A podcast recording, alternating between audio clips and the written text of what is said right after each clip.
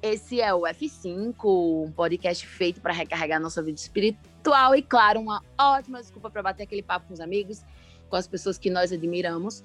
Eu sou a Tice e esse episódio é muito especial. Nós vamos falar sobre algo que nós cremos, amamos e que muda a vida de todas as pessoas quando elas descobrem.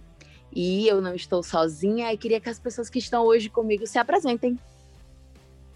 Olá, pessoal, aqui é Débora. E eu digo uma coisa, paixão não é dar chocolate, não. É dar vida por aquela pessoa que te rejeita. Só digo isso. Muito bom, muito bom. Meu nome é Makel e eu gostei muito do título desse episódio, Um por Todos e Todos por Um. Eu estou me sentindo aqui o próprio D'Artagnan, querendo fazer parte desses fiéis mosqueteiros do F5. É um privilégio sempre fazer parte desse grupo e tamo junto para mais um episódio. Vamos que vamos. Isso aí.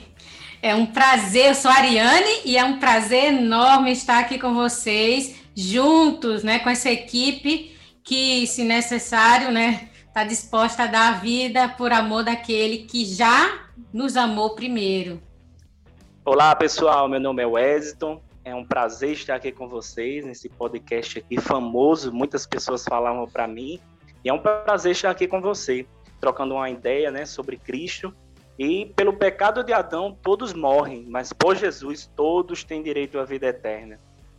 Bom, garoto, desenrolado. É, isso aí. Tá vendo aí, né? Vai ser uma bênção esse episódio de hoje. Fica conosco até o final, não sai não, desliga não, não para na metade do podcast não, viu?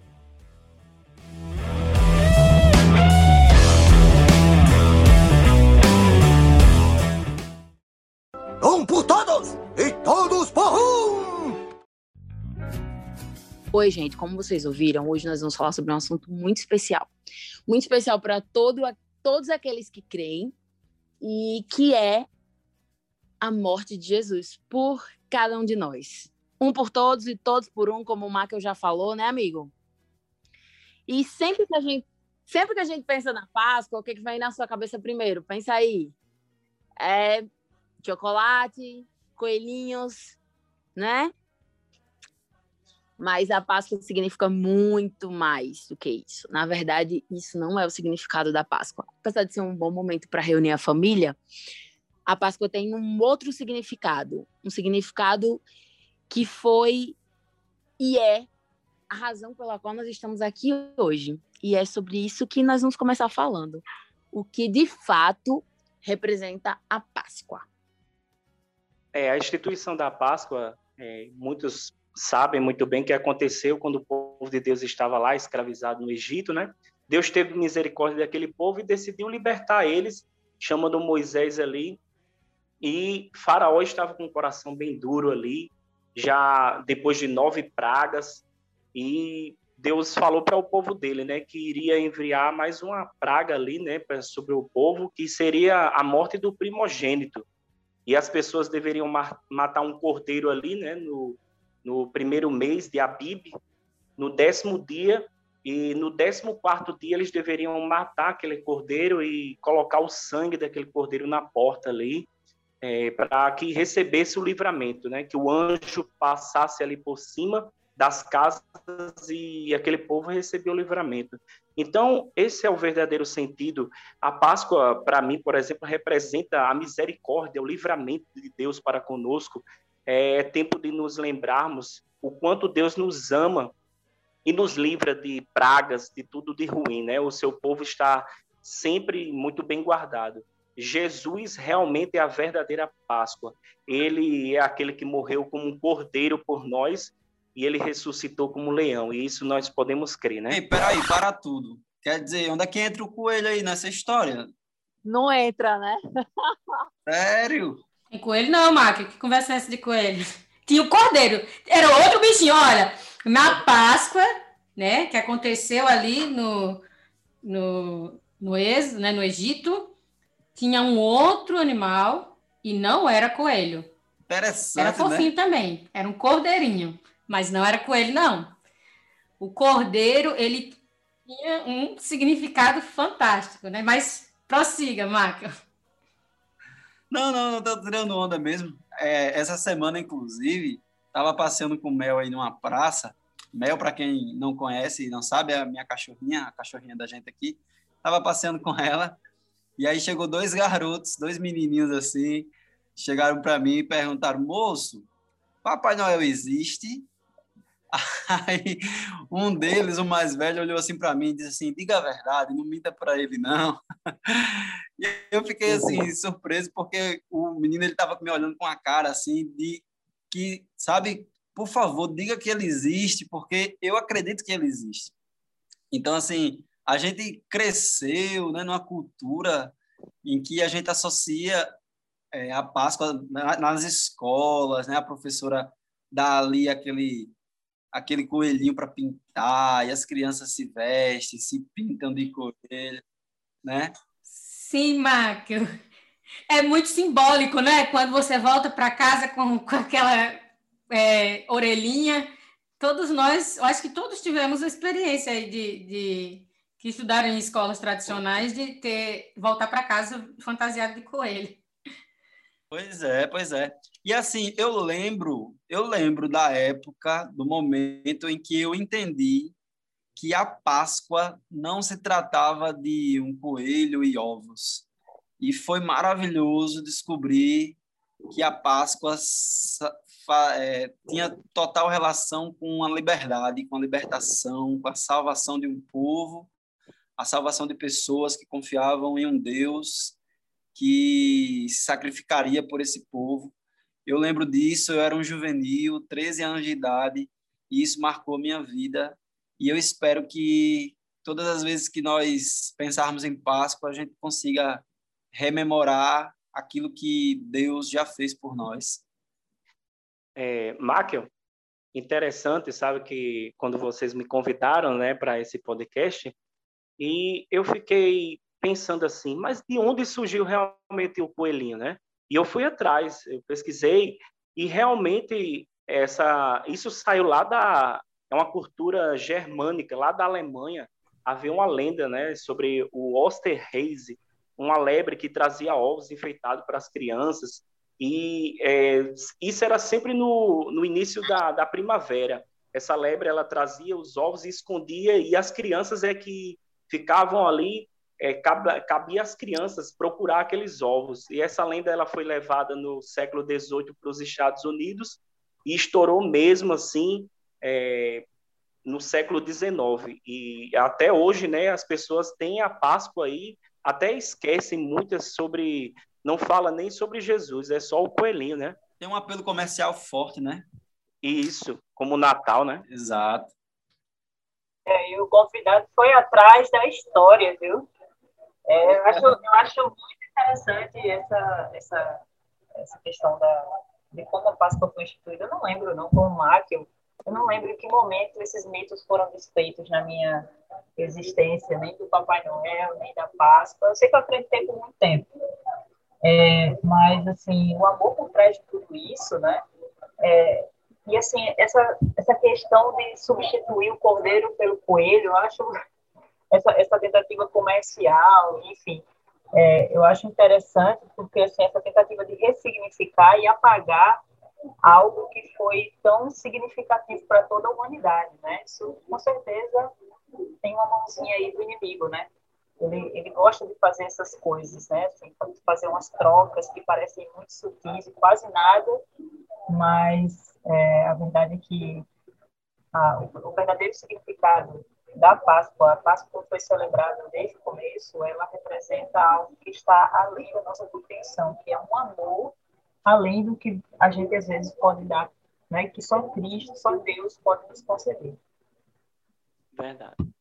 Então, o que eu acho, vocês falaram aí, né, do coelhinho, o Wellington falou dessa coisa de onde veio, e é interessante como é fácil, nesse mundo, nós perdermos o significado real das coisas. Porque, gente, imagina um amor extraordinário que morre por você, que faz tudo por você. E a gente vai para a escola, por exemplo, e não aprende nada disso. Né? E aí talvez entre numa discussão de mas o Estado é laico, as escolas devem ser também. Mas assim, é uma data, então deveria reportar o que essa data representa, independente de pessoas que acreditam ou não. Falando em acreditar, o apóstolo Paulo, que acreditava muito nesse amor e nesse sacrifício que Cristo fez por nós, ele fala lá na segunda carta aos Coríntios, no capítulo 5, verso 15, que ele morreu por todos, para que os que vivem não vivam mais para si mesmos, mas para aquele que por eles morreu e ressuscitou. Pensando nisso, gente, pensando nesse texto, no significado desse Cristo morto e ressurreto que vive para sempre, amém? Esse todos, quando Paulo fala todos, ele se refere a todo mundo ou a um grupo específico? Esse sacrifício era limitado? O que esse verso significa para nós, como humanidade, como filhos? Aí vocês respondem a pergunta, porque, né, eu tô aqui só para...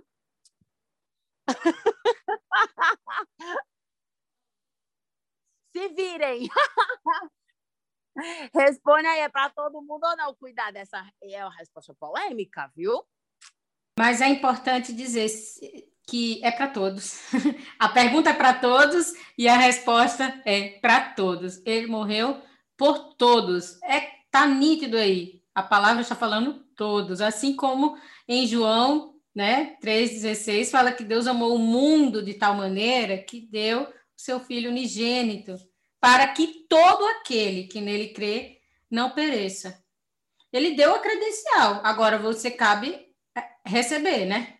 Cabe você aceitar, você querer esse Deus Salvador, né? Assim como acontece de terem desvirtuado essas datas especiais e transformado em datas comerciais, né? A gente também pode escolher, né, não se moldar essas datas e usá-las como um momento para refletir sobre isso, né? Que, de fato, a morte de Jesus não foi específica para os judeus, né? A gente poderia dizer, ele veio para os judeus. Assim como houve o exemplo da Páscoa dos judeus, né, no Egito, aquilo era uma figura representando o que haveria de acontecer. Um cordeiro era morto para toda uma família, né? E se a família fosse pequena, incluía os vizinhos. E aquele cordeiro, ele tinha uma representação tamanha que João, né, o apóstolo João, o João Batista, né, vai e fala que eis o Cordeiro de Deus que tira o pecado do mundo, falando sobre Jesus. Então, ele faz o link entre a Páscoa, né, ali do Antigo Testamento, não só a Páscoa, mas os sacrifícios diários, né, de morte por nós, mas também mostrando que Jesus representa justamente essa pessoa que nós celebramos e esse feito que nós celebramos quando celebramos a Páscoa. Recordamos de um amor imensurável, um amor que não se mede, um amor que está além da compreensão humana. Mas nós podemos experimentar esse amor na nossa vida. Está aberto, o convite foi feito para todos nós. Um amor que é muito melhor que chocolate. Olha que eu adoro chocolate. É isso mesmo, disse. Mas esse amor é extraordinário. Esse amor, como diz o verso 14, né, um verso antes do que Tice leu e mencionou, ele nos constrange, né, de tão absurdo que é um amor que se doa e doa a própria vida, né, em favor do objeto amado que somos nós. E, assim, eu fico pensando... pronto, na resposta a essa pergunta, eu concordo também com a Ariane. Há inúmeros textos que nos mostram que, sim, ele morreu por todos, né? Existe aí uma celeuma teológica entre arminianos e calvinistas, que a gente não vai entrar aqui, mas o fato é que alguns textos vêm à mente quando se fala disso, assim, para responder essa pergunta. Por exemplo, 1 João 2, verso 2, que diz que ele é a propiciação pelos nossos pecados, e não somente pelos nossos, mas também pelos de todo mundo, ou o mundo todo. É aquele clássico texto que diz que Deus enviou seu Filho ao mundo para que não condenasse o mundo, mas para que o mundo fosse salvo por ele. Então, é incrível quando a gente pensa num amor que não leva em consideração os nossos pecados, né? Um amor e uma graça que transborda, né? Que onde abunda o pecado, superabunda ou transborda a sua graça e o seu amor. Então, ele nos amou quando nós ainda estávamos no pecado, distantes, inimigos dele. É um amor que vai em oposição a toda a lógica humana. E é um amor que, como disse Paulo, constrange. Quando a gente para contemplar esse amor que vai atrás do pecador, que o busca, que se humilha, que se entrega, é um amor fantástico. E sim, a Páscoa é sobre esse amor e não sobre chocolate. Maquel, mas tem um segredinho aí. Se a gente observar bem, João 3,16... ele diz que Deus amou o mundo de tal maneira, ok. Mas lá no final ele fala para que todo aquele que nele crê não pereça. Aí lá na frente, João capítulo 13, versículo 36, João ainda é mais firme, mais forte. Ele diz assim, quem crê no Filho tem a vida eterna. Já quem rejeita o Filho não verá a vida, mas a ira de Deus permanece sobre ele. Veja como é pesado esse verso, né? Mas é uma verdade, porque a única pequena limitação, vamos dizer assim, é muito fácil, é só você crer que Jesus é o Filho de Deus. E a partir do momento que a gente crê que Jesus é o Filho de Deus, nós passamos a amá-lo, a obedecê-lo, e a nossa vida muda totalmente, né? Então, a única coisa que Cristo... e que Deus pede de nós é que eu e você, ouvinte que está nos ouvindo, é que você creia que ele é o Filho de Deus e você poderá morar no céu conosco. E é isso que nós queremos, por isso que nós falamos para as pessoas tanto sobre Cristo, porque nós queremos que as pessoas creiam, porque a gente vive esse amor, eu vivo esse amor, eu sinto esse amor dentro de mim. Então, por isso que a gente fala sobre ele para as pessoas, para que as pessoas creiam nele, né, e possam fazer parte da vida eterna, né? Antigamente, eu sempre achava muito estranho essa dobradinha de amor e morte, né? Eu acho que na literatura sempre tem aquela lembrança de Romeu e Julieta, né? O amor que leva a uma tragédia. E isso nunca entrou muito bem na minha cabeça. Pois é, isso nunca entrou muito bem na minha cabeça até eu conhecer Cristo.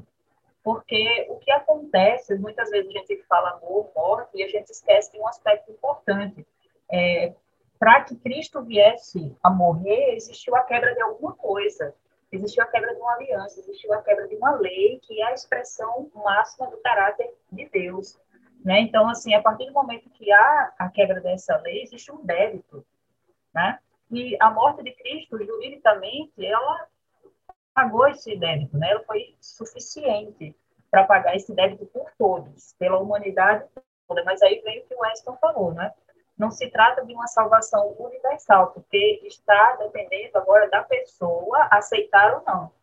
Cristo não diz assim, ei, eu morri por você, agora aceite, e do jeito que eu quiser, você vai ser do jeito que eu quero. Ele dá a cada um de nós a possibilidade de decidir como a gente vai se comportar, a forma como a gente vai lidar com esse sacrifício que ele fez. Ele não obriga ninguém, né, a dizer, agora eu quero ir para o céu, porque todo mundo quer ir para o céu, e porque Cristo morreu e eu me sinto como que uma dívida. Quem quer ir e aceita e crê, vai, né? Agora, quem não quer, ele não vai forçar, né? Ele não vai forçar. Tem uma das coisas que Deus não faz, né? Tem aquele sermão antigo, né, das quatro coisas que Deus não pode, uma delas é salvar quem não quer ser salvo. Isso ele não vai fazer. Mas esse amor, ele toma uma amplitude quando a gente começa a entender todo o conflito que está relacionado a ele, né?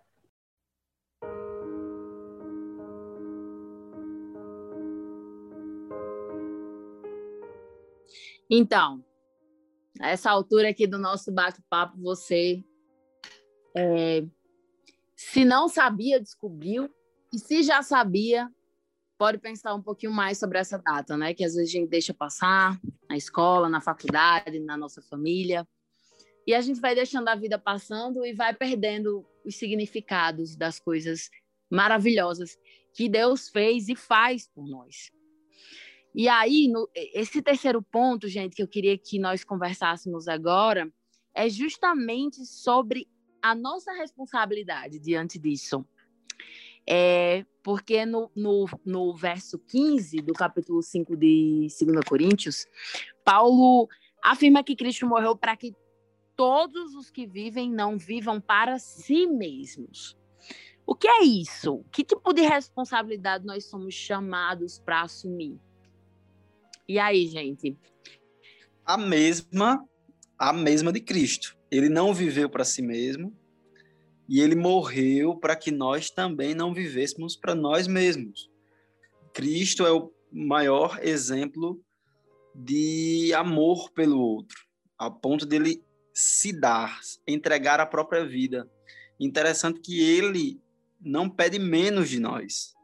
Ele não perde menos de nós. O cristianismo, seguir a Cristo, viver para Cristo, é morrer todos os dias, um pouco mais para nós mesmos, para os nossos próprios interesses, para os nossos motivos egoístas, morrer para nós e viver para o outro, e não apenas viver para Deus, né?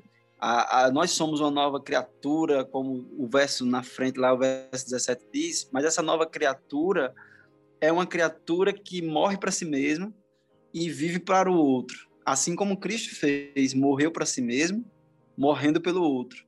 E é isso que Deus espera de nós. Assim, essa responsabilidade que nós temos é de viver uma vida, não apenas uma vida melhor, porque Jesus não nos salvou para termos uma vida melhor ou sermos menos mentirosos, sabe? Termos menos defeitos. Ele morreu por nós para que nós morrêssemos para nós mesmos.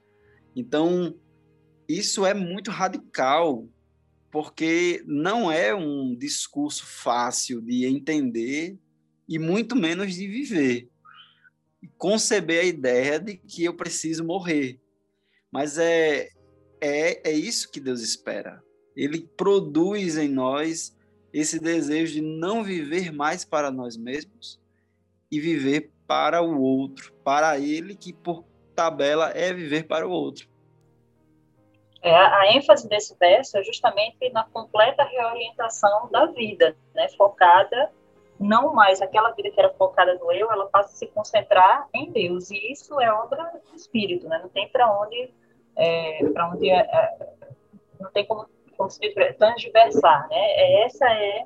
Esse é o objetivo, né? Como o Michael falou, é viver para Cristo. E é uma responsabilidade muito, muito grande. Rola uma dicotomia, né? É muito estranho, porque ao mesmo tempo que é um amor que conduz à morte, ao mesmo tempo gera a vida verdadeira, né? Uma vida que vale a pena ser vivida, que não é para nós mesmos, mas pelo outro, né? É verdade, isso é bem interessante. Enquanto você estava falando aí, eu fiquei pensando aqui, sabe? Eu não sei se vocês sabem, né? Mas eu vou ser papai, pessoal. Então, agora eu estou começando com aquele sentimento, né? De pai. Enquanto vocês estavam falando aí, eu pensei o seguinte... Da mesma forma que os pais, eles pensam primeiro nos filhos, né? Sempre os pais dizem, Wellington, você vai ver, agora você vai pensar mais no seu filho, só vai pensar mais nele ou nela e esquecer um pouco de você. Eu acho que o verdadeiro cristão, ele pensa primeiro nas coisas de Deus, ele vive para Deus em primeiro lugar quando ele aceita Cristo, quando ele se apaixona por Cristo, né? Alguém disse, Cristo morreu pelos nossos pecados para que pudéssemos viver a vida dele, para ele, para a glória dele. Existe um motivo dele ter morrido por nós, né? Então, como é possível um verdadeiro cristão que recebeu a salvação viver de maneira egoísta? É impossível. Como aquela música do Arautos do Rei diz, né? Se ele não for o primeiro em seu coração, então já não é mais nada, não passa de uma ilusão a nossa vida, né? Se ele não for o primeiro em seu coração, então já não é mais nada, não passa de uma ilusão. Mas se ele for o primeiro, o seu companheiro... A Páscoa do povo judeu, né? Ele comprou o povo da escravidão para que nós mudássemos de propriedade, deixássemos de pertencer a Faraó, né? O povo, né? Aquele povo deixasse de pertencer a Faraó e passasse a pertencer ao Deus vivo e verdadeiro, e a ele celebrasse uma grande festa e vivesse inteiramente para ele. Então, o que Jesus Cristo fez, né? Essa Páscoa que nós celebramos nesses anos que nós estamos vivendo, ela se refere também a essa compra de propriedade. Nós pertencíamos a um outro senhor e ele nos adquiriu, mas não para que a gente não vivesse daquela maneira que a gente vivia antes, preocupado só com os nossos próprios interesses, mas agora possamos viver de acordo com o amor. E a gente vê que o amor é um amor, é doar-se. Ele mesmo deu o exemplo de se entregar por nós. E assim como o Evangelho de João 3,16 fala, o verso que a gente já mencionou aqui, em 1 João 3,16 fala que nós conhecemos o amor de Deus nisto, que ele deu a sua vida por nós e nós devemos dar a vida pelos irmãos. Mais uma vez afirmando que nós vivemos em prol do outro, em prol de Deus, né? Primeiramente, e isso se desdobra na nossa vida, nosso relacionamento com as pessoas. Claro que vamos entender que isso não é uma questão de se anular, é diferente, mas é uma questão de ter essa coletividade. Por isso o título fala, morreu por todos, e todos, né? Esse todos aí são os que decidem segui-lo, se entregam por ele, se entregam pela causa dele. Então, eu vejo que há uma forte relação com aquilo que aconteceu no Egito e com o que Jesus Cristo fez por nós na cruz. E que hoje, ao nós recebermos isso, nós aceitarmos esse sacrifício, implica em doar, em viver nas pequenas, nas grandes coisas da nossa vida, pensando nele, refletindo sobre os atributos dele e vivendo em prol de fazer ao que ele deseja, sim, né? Eu queria só fazer uma ponta aqui do título, acho que esse momento é interessante, porque essa frase, um por todos e todos por um, remete, né, a Os Três Mosqueteiros, né, que é um romance francês. Eu lembro de ter visto isso na faculdade, né, eu fiz letras, e acho que pagou alguma disciplina de literatura estrangeira, acho que teve algum seminário sobre isso.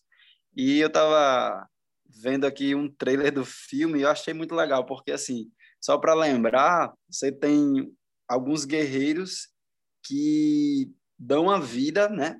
Eles lutam e dão a vida pelo rei Luiz XIV, se eu não me engano, da França, pela monarquia, né? E tem o D'Artagnan, que ele admira esses caras. Acho que é Luiz XIV. Luiz XIV? É Luiz XIV. Pronto, show de bola. É. Aí tem o D'Artagnan, que sai da sua cidadezinha pequenininha lá da França e vai para Paris, e o sonho dele é ser um mosqueteiro, né? E eu estava vendo aqui o trailer do filme e tem algumas frases que me chamam muita atenção no trailer, que tem tudo a ver conosco, com a gente, que nós que somos cristãos e dizemos viver para um rei, né? E a frase que me chamou a atenção aqui no trailer é: vivemos em um reino dominado pelo medo. Aí depois ele diz: há coisas no mundo pelas quais vale a pena lutar e morrer. Somos guerreiros, é o que somos, é o que fazemos. Então, essa ideia de que nós doamos a nossa vida porque ele nos amou e deu a vida dele primeiro a nós, né? Ele nos amou primeiro e, por causa que ele morreu por nós, nós agora damos a nossa vida por ele. E aí, na prática, se você for ver, o que é dar a vida por Cristo, né? Dar a vida por Cristo é dar a vida pelo outro, é dar a vida pelas pessoas por quem Cristo morreu e precisam dele. Dar a vida por Cristo é abrir mão do nosso precioso tempo e dedicar tempo para as pessoas que precisam desabafar, que precisam conversar, que precisam de conselhos, que precisam ser confortadas em momentos de dor que estamos vivendo. Dar a vida por Cristo é abrir mão de um pouco do nosso dinheiro, do dinheiro que Deus nos deu, e doar para aquele que precisa comer, pagar uma conta. Enfim, por isso que tem a ver morrer um pouco para nós mesmos, porque nós estamos acostumados a acumular, sabe, a preservar e produzir mais para nós, mas nós somos chamados para abrir mão de coisas que nós valorizamos pelo outro. Então, ele morreu por nós, então nós morremos por ele e, por tabela, por consequência, morremos uns pelos outros, nos doamos uns pelos outros. Essa ideia eu acho muito bonita, é muito bonita mesmo, assim. E esse orgulho da literatura, né, de ser um mosqueteiro, eu quero ter esse prazer, esse privilégio de dizer, eu não sou um mosqueteiro, mas eu sou um cristão, sabe? E nós vivemos uns pelos outros, e há coisas, sim, que vale a pena morrer e vale a pena lutar. E o reino de Deus e aquilo que ele pediu para nós, para mim, são coisas que vale a pena viver, morrer e lutar. Fiquei sem palavras, ó. Mas é verdade. Inclusive, Maca, você entrou num assunto muito bacana que a gente precisa falar, que é essa coisa da nova criatura, de quem somos nós diante desse Deus, desse sacrifício, desse amor. E eu queria que vocês respondessem aí para a galera que está nos ouvindo, quais são as características que as pessoas que aceitam esse sacrifício, que passam por uma transformação, quais são as características que a gente consegue ver? Para você entender o contexto, se você for lá para o capítulo 5 de 2 Coríntios, no verso 17, o apóstolo Paulo diz assim: assim, se alguém está em Cristo, é nova criatura. As coisas antigas já passaram, e eis que se fizeram novas. Lembrando que a gente estava falando sobre um Deus que morre por todos, e aí essa morte tem uma consequência na nossa vida, que é a liberdade. Marco falou no início, ou seja, nós temos o poder de escolha, de sim ou não, e isso é maravilhoso, porque revela o caráter de Deus, né? Mas para essas novas criaturas, para essas pessoas que aceitaram, disseram assim, eu quero esse sacrifício na minha vida para que eu viva outras coisas, além de recebê-lo. Quais são as características, gente? Com quem são essas pessoas? Me explica, porque está difícil de ver por aí. É interessante isso aí mesmo. E Paulo, ele deixa bem claro, sabe? Em Romanos, capítulo 6, o verso 4, quando ele diz assim, fomos, pois, sepultados com ele na morte pelo batismo, para que, como Cristo foi ressuscitado dentre os mortos pela glória do Pai, assim também andemos nós em novidade de vida. Ou seja, nós fomos sepultados, mas nós nascemos de novo para vivermos uma novidade de vida. Nós temos que ter um novo relacionamento com Cristo. Nós temos que ter uma nova relação com as pessoas. Esse novo relacionamento com Cristo, a gente começa a enxergá-lo, eu penso assim, de uma maneira diferente. Nós não adoramos mais aquele bebezinho numa manjedoura. Nós não adoramos aquele Cristo que está na cruz, como algumas pessoas creem assim, colocam a cruz ali e colocam Cristo naquela cruz e adoram aquele Cristo. O nosso Cristo, ele não está mais na cruz do Calvário, né? O nosso Cristo, ele foi ressuscitado. Então, nós adoramos a esse Salvador glorificado no trono, né? E também, quando eu falo em relação a ter uma nova relação com as pessoas, eu penso que nós começamos a enxergar as pessoas de uma maneira diferente, pelas quais Cristo morreu pelas pessoas, não apenas como um amigo, um colega, um cliente, um colega de trabalho ali. A gente começa a enxergar a pessoa como uma pessoa especial, que Cristo morreu por ela também. Então, quando a gente começa a enxergar assim as pessoas, a gente começa a ter um tratamento diferenciado também. A gente deixa de ser egoísta, a gente deixa de ter um preconceito, porque nós nos tornamos todos irmãos, né? Filhos do mesmo pai. Claro, sabemos muito bem que muitas pessoas dizem assim, ah, todo mundo é filho de Deus, mas existe uma coisa, todo mundo foi criado, são pessoas que são criaturas, né, de Deus, mas filhos de Deus nós sabemos bem que para sermos considerados filhos de Deus, nós temos que nascer de novo, né? Isso que Deus pede de nós, né? Eu acho que a primeira coisa que a gente precisa entender quando Paulo fala nessa recriação e ser novas criaturas, ele está falando de algo que exige a mesma energia criativa que gerou a vida, certo? Quando ele está falando, isso é muito forte, esse verso, né? É um fenômeno que é sobrenatural. Ele não está dentro da nossa experiência humana comum.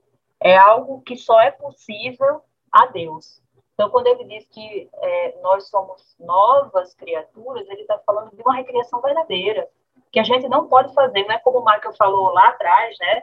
Ele tinha comentado isso, não é como se eu fosse me tornar um cidadão melhor, alguém moralmente melhor, alguma característica que já está em mim, eu vou desenvolver e ela vai crescer, vai criar expressão, vou me tornar uma pessoa olhosa, aquela conversa que hoje a gente escuta muito, né? Que você deseja uma coisa e você alcança, melhorar a sua natureza, não é isso, né? É algo que só Deus pode produzir na gente, né? Essa recriação só Deus pode fazer, e ele diz assim, é nova criatura à semelhança de alguém, que é Cristo, aquele que deu a vida por todos. Então, o que se espera é que, de fato, a gente ande em novidade de vida, né? Que a gente ande de forma, como a própria Bíblia fala, né? Como aqueles que estão à luz, né? Porque, a partir do momento que nós somos recriados, nós somos reconciliados. E isso nos traz uma grande responsabilidade e um grande privilégio, né? Então, assim, o que Paulo quer dizer aí é que a gente precisa se permitir ser transformado. E aí viver novidade de vida.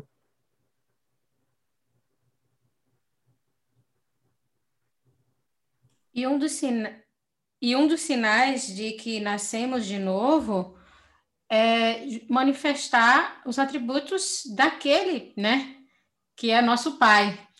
É manifestar a compaixão, o amor, a misericórdia. E, bem como o Marco bem colocou, né, isso implica em repartir o que nós temos, em orar pelas pessoas, não só pelos aqueles que nos amam e que fazem aquilo que a gente gosta, mas orar, inclusive, por nossos inimigos, né? Assim como Cristo, estando na cruz, intercedeu por nós e todos éramos inimigos dele, né? Dele na cruz. Nesse período de pandemia, a gente tem experimentado um pouco do que é ficar dentro de casa, isolados muitas vezes. Alguns estão passando por restrição de não poder trabalhar, outros estão tendo que se reajustar às formas de trabalho.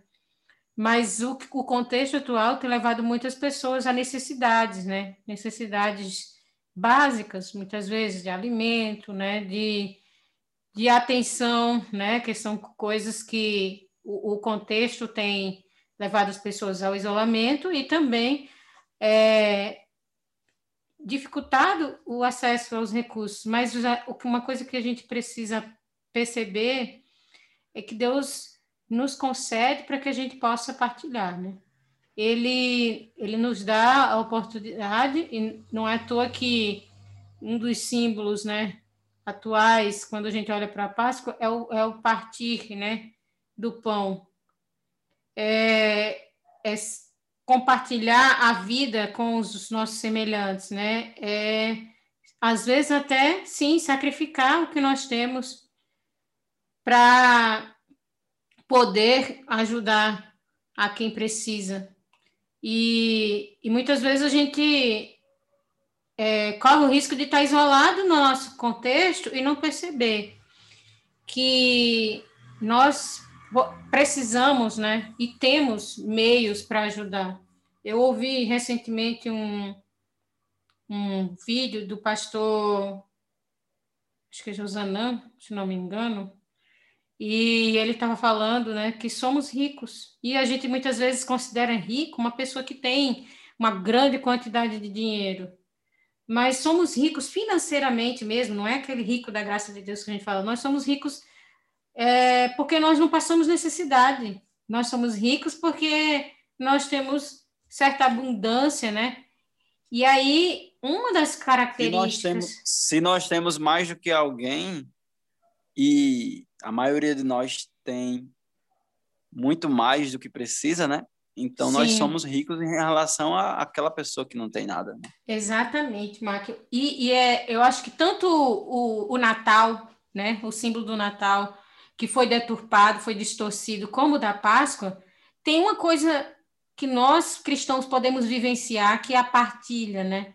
É olhar para os nosso próximo e dividir aquilo que nós temos com eles. É compartilhar o pouco, que seja pouco ou muito, que temos. Com certeza, um pouco mais da manifestação aí dessa nova criatura que somos, ela vai ser vista em nós, né?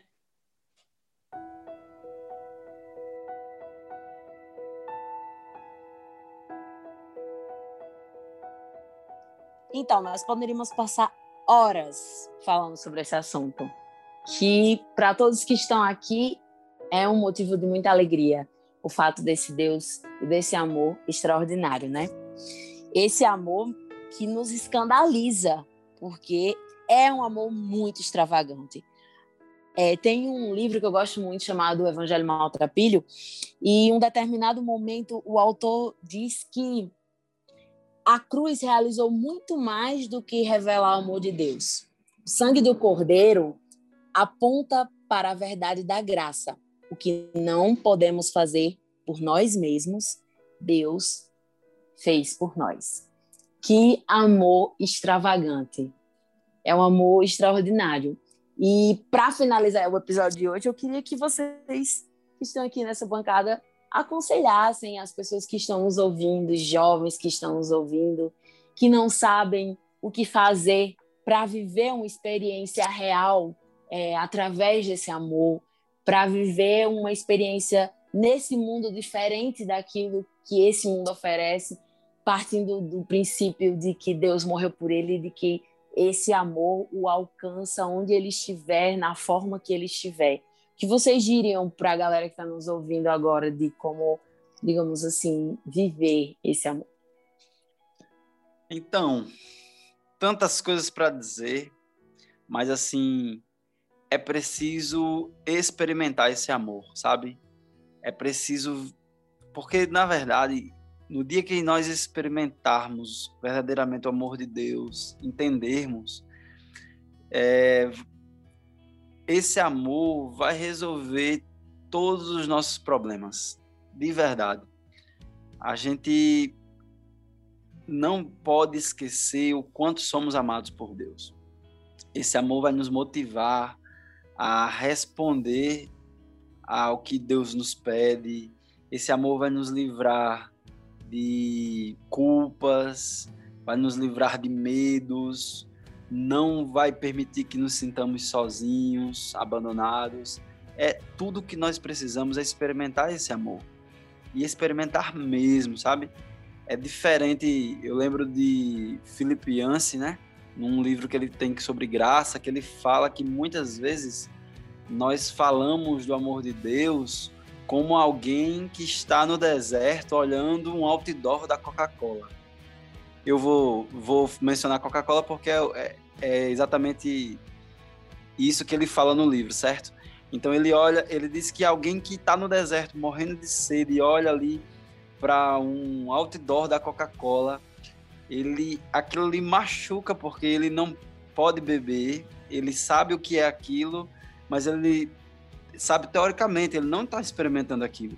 E muitas vezes nós cristãos falamos do amor de Deus em teoria, falamos da graça em teoria, mas nós não experimentamos. E é como se nós estivéssemos num deserto olhando um outdoor da Coca-Cola sem poder matar a sede. É isso que Filipenses ele faz, essa alegoria, né? E muitas vezes é isso mesmo, sabe? A gente precisa experimentar, viver, buscar, sentir esse amor, como o Tiz falou, extravagante, incondicional de Deus, que não dá para ser explicado. O meu desejo é que você que está ouvindo a gente experimente isso, busque com todas as suas forças, muito mais do que obedecer primeiramente, muito mais do que, sabe, fazer uma listinha de coisas que você tem que fazer e tal, mas, poxa, dedique-se com todas as suas forças e tudo que você pode a experimentar o amor de Deus por você, esse amor que deu a vida por você. É o que eu desejo para mim, eu desejo isso para todo mundo que está nos ouvindo. Às vezes a gente percebe Deus, algumas pessoas percebem Deus como se ele fosse um juiz, né? Aquela pessoa que está sempre irada com os pecadores, que precisa ser aplacado, que não tem piedade, que está sempre pronto a condenar. E parece às vezes que Cristo morreu na cruz só para aplacar a ira de Deus. Esse é o quadro que muitas pessoas pintam, né? Mas na verdade é que nunca houve de Deus inimizade contra a gente, né? O pecado criou inimizade da gente com Deus. Mas como o Maquio falou, a gente precisa entender que a entrega que Cristo fez, ela foi feita por amor. Ele não fez para que Deus tivesse menos raiva da gente, ou para que a nossa dívida fosse menor, né? Ele fez o que fez, ele se entregou sem obrigação nenhuma, porque ele tem um amor infinito e eterno por cada um de nós. Então, todas as vezes que vocês se sentirem prestes a desanimar, você que está aí nos ouvindo, jovem, toda vez que você se sentir tentado a culpar Deus por problemas que estão acontecendo agora, ou achando que ele não te ama, lembre sempre que o fato de que ele deu a vida por nós, ele não só deu a vida, ele ressuscitou, e ele está vivo. E ele está acordado 24 horas por dia. Então, isso que ele fez por amor a você. Ele fez por amor a mim, por amor a toda a humanidade. Então, eu espero que isso te motive, né? Como diz o verso, que o amor de Deus nos constrange, ou seja, o amor de Deus nos motiva, nos une, que isso te ajude a se aproximar cada vez mais de Deus e do povo dele. Muitas vezes a gente está dentro da igreja, né, e conhece a história de Cristo, mas a gente ainda não conheceu realmente o Cristo da história, né? A gente não teve aquela verdadeira intimidade com Cristo, né?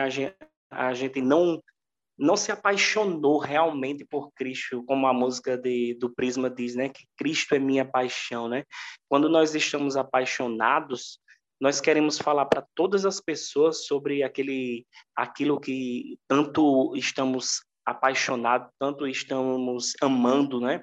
Então, quando nós amamos a Cristo e estamos completamente apaixonados por Ele, nós iremos querer demonstrar isso para todas as pessoas, nós iremos querer falar de Cristo para todas as pessoas, porque nós estamos bebendo dessa água, estamos provando dessa água, né? E enquanto vocês estavam falando aí, eu me lembrei daquela canção do Pedro Valença, que diz assim, que encontre os meus filhos e estenda o meu abraço, carregue nas cidades o meu olhar, eles me reconhecerão, Encontre os meus filhos, conte a eles do meu grande amor. Aí ele finaliza dizendo, ensine o caminho de voltar para casa, o caminho de encontrar a paz. Ou seja, nosso objetivo tem que ser ensinar o caminho das pessoas voltarem para casa, que é o céu. As pessoas estão totalmente perdidas. As pessoas estão totalmente desiludidas, sem esperança. Então, o meu conselho para o jovem, a pessoa que está ouvindo, é que o nosso objetivo tem que ser ensinar as pessoas a voltar para casa, mostrar a palavra de Deus para as pessoas, carregar o amor de Cristo nas nossas vidas, para que as pessoas possam reconhecer a Deus através dos nossos atos. É isso que Ele quer de cada um de nós. Encontre os meus filhos e estenda o meu abraço, carregue nas cidades meu olhar e eles me reconhecerão. É isso mesmo. E esse encontrar me fez, quando te se perguntou, né, o que a gente diria. E nesse momento me veio uma lembrança de algumas pessoas que possivelmente passaram pelo que Pedro, o apóstolo Pedro, passou, que disse a Jesus que estaria disposto a entregar a vida por ele, que faria tudo por ele. E que quando ele foi à cruz, negou a Jesus. E aí, nesse momento, eu gostaria de falar com aquelas pessoas especificamente que já tiveram um dia de se entregar para Jesus e dizer que queriam segui-los, mas que por algum motivo se distanciaram dele, que foram para longe dele, que até mesmo negaram.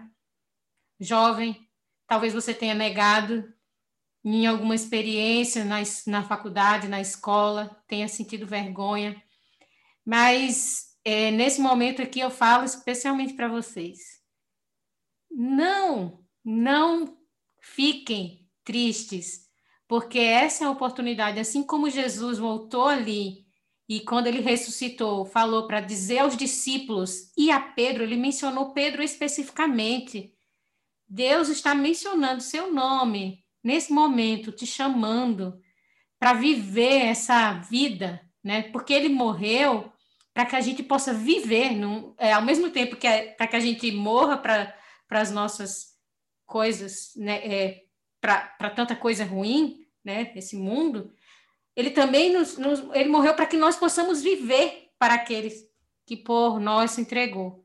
Então, esse é um chamado, a Páscoa, né, que nós comemoramos esses dias, ela é um chamado para que a gente renove nossa aliança com Deus.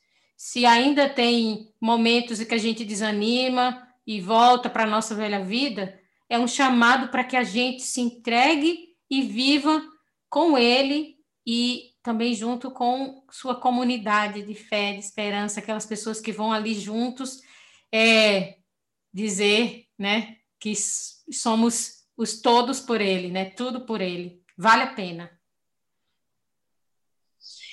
Que episódio maravilhoso, que vocês todos aí estão ouvindo, possam ser abençoados.